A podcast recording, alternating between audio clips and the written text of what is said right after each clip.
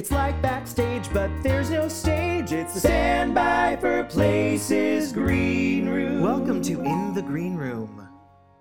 It's kind of funny too, like that it's very current today. Interesting. Say more. Um, well, we were just recently talking about in the news all the stuff about our former president and his getting rid of documents and who has the right to get rid of those documents and the archive and uh, what should be done with presidential documents, even if it's a letter that's personal from you know another leader. What should be done with those documents? Well, he took a few of them home. Well, wait, and then all of a sudden he's surprised. No, those aren't yours. They are public. So there's a big discussion in this play on what's public, what's private. You know, what what should we be able to keep after we've gone, after we've died in this case? Who has a right to those documents? And, you know, what we the person's passed away, so who gets to decide? Yeah, and, and how do the people mentioned get to be in the controlling of the narrative that's about them? Right, and and I do like those kinds of um, discussions. I should tell you a secret. I am a communication professor. Ooh. That is my main bread and butter. So I like communication issues. And one of the issues with this play that I address is privacy management. Mm-hmm.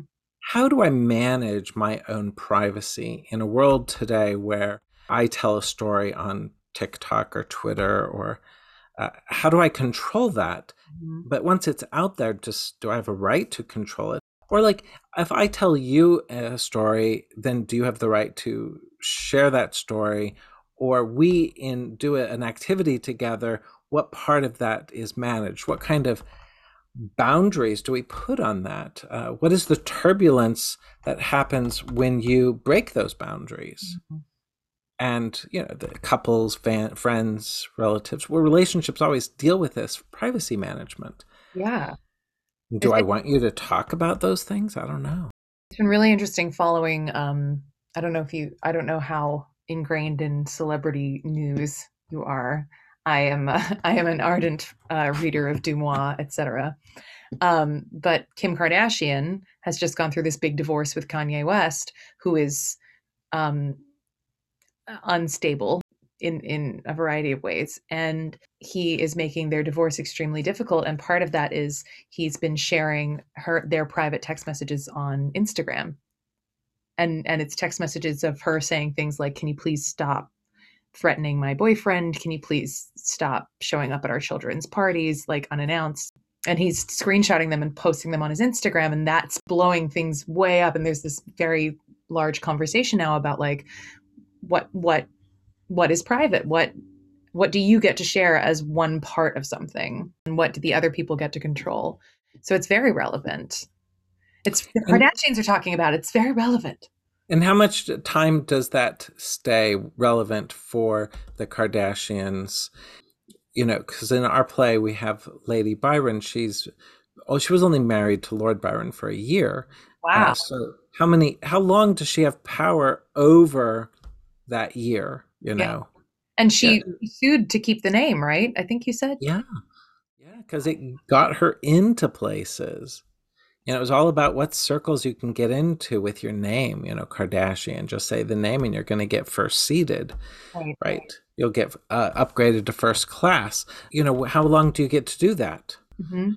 How long should you be allowed to talk about those things? It's an X. When when does that permission dissolve? Yeah, I don't know. What do you think? So it is fascinating too. And like your role, you played the maid. Mm-hmm. And so your ear is often to the door. Mm-hmm.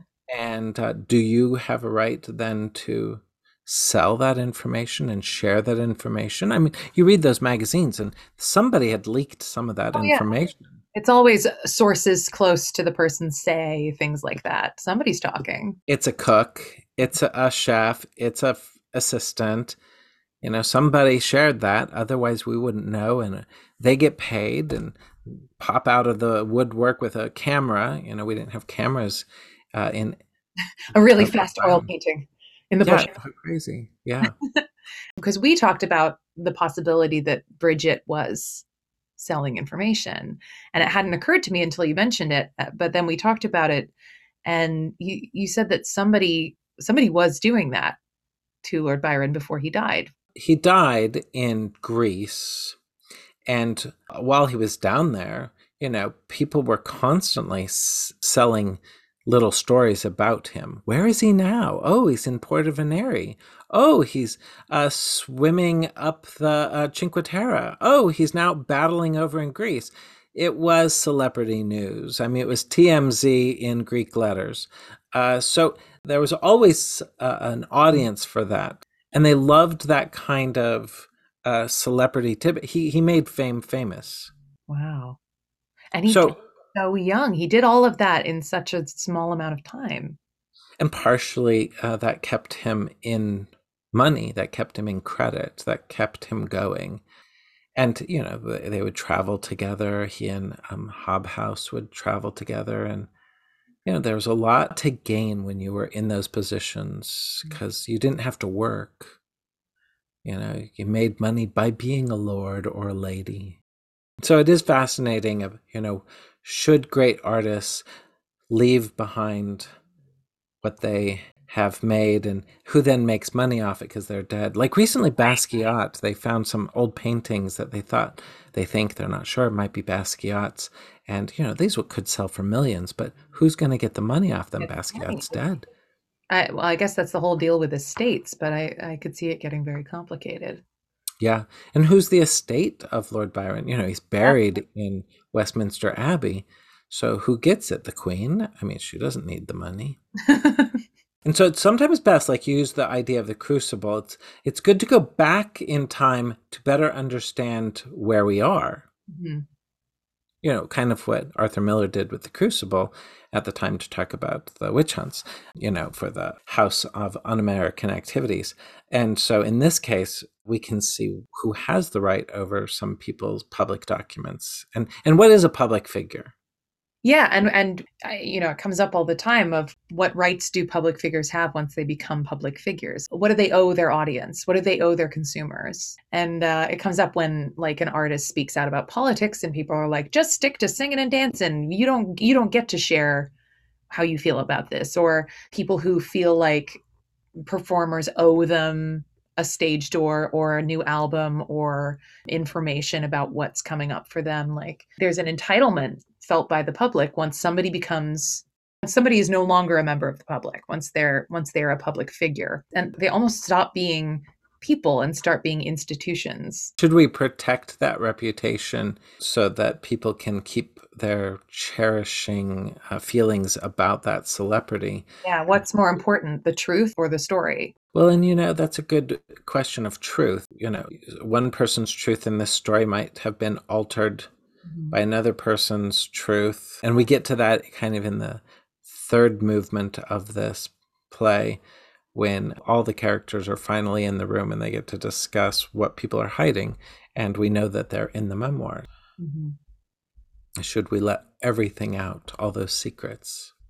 And some are are on of the camp that it should just be destroyed. Some are of the camp that it should be edited and carefully chosen what's revealed. And some are just let me put it out. Where if you were in the room in this room with your characters what would your contribution to the discussion be? How do you what do you think they should do with it? Well, that's why I wrote the play. Um, I don't have to take a position.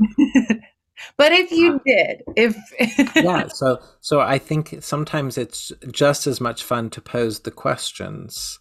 Uh, i think we would learn so much if we knew the biography of the last few years of his life the same we would have done if we'd known the last few years of shakespeare's lives and all the different things he had done. Or if we even knew you know some current playwrights where they get their ideas Mhm. I would I love to know those things. I love to be inside their workroom, inside the writer's desk and go, "How did you do this? What did how where did you get this inspiration?" I mean, that's kind of what we're doing right now.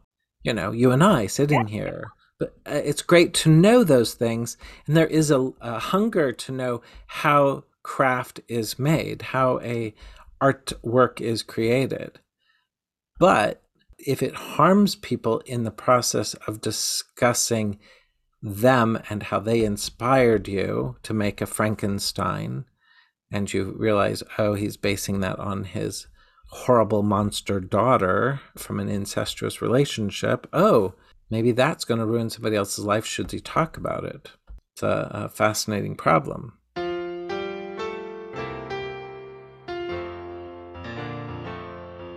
Thank you for listening. If you want early access to all of our interviews, subscribe to our Patreon today at patreon.com slash standbyforplaces. The full interview will be available on all podcast streaming platforms this Friday. For more information on our artists, check out our website at standbyforplaces.com.